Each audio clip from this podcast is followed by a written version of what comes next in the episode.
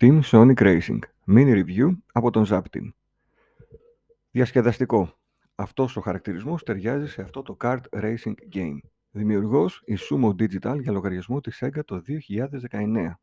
Εντυπωσιακές πίστες με έντονα χρώματα, εφάνταστες με ενδιαφέρουσες θεματικές όπως λάβα, έρημος, γρασίδι, βραχώδεις περιοχές, δίνουν στο παίχτη την απαιτούμενη ποικιλία να ασχοληθεί με το παιχνίδι για ώρες, δίχως να βαρεθεί πολλά power-ups κατά τη διάρκεια του κάθε αγώνα, ούτως ώστε να μπορείς να κάνεις ευκολότερη την πορεία σου προς τη νίκη.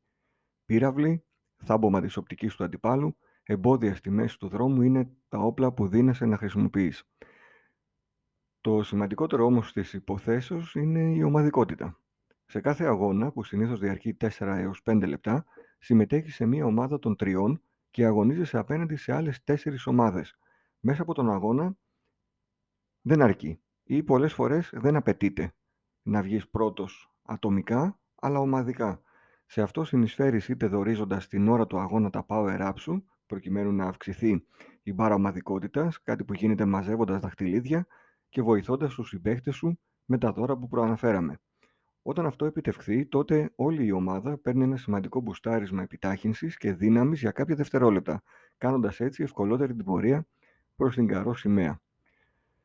Οι ήρωες που συμμετέχουν είναι οι πρωταγωνιστές των παιχνιδιών Sonic, ο καθένας με το δικό του αμαξάκι και φυσικά τα ιδιαίτερα χαρακτηριστικά. Δύναμη, τεχνική, ταχύτητα είναι οι γενικοί χαρακτηρισμοί που προσυδειάζουν στο εκάστοτε καρτ, το οποίο μετέπειτα διαφοροποιείται σε επιμέρους τομείς, όπως η επιτάχυνση, η άμυνα απέναντι στα χτυπήματα, η ταχύτητα, η σταθερότητα. Επιπροσθέτως, το παιχνίδι έχει loot boxes που ανοίγουν με χρήματα του παιχνιδιού, που μαζεύεις όσο περισσότερο παίζεις και δίνουν cosmetics και τροποποιήσεις για το αμάξι σου. Φυσικά είναι κατάλληλο για co-op παιχνίδι και online συνεργατικό, πράγμα που το κάνει ιδανικό για μικρότερες ηλικίες και οικογενειακή ψυχαγωγία. Σε αυτό συμβάλλει και η ελελογισμένη δυσκολία στο normal επίπεδο.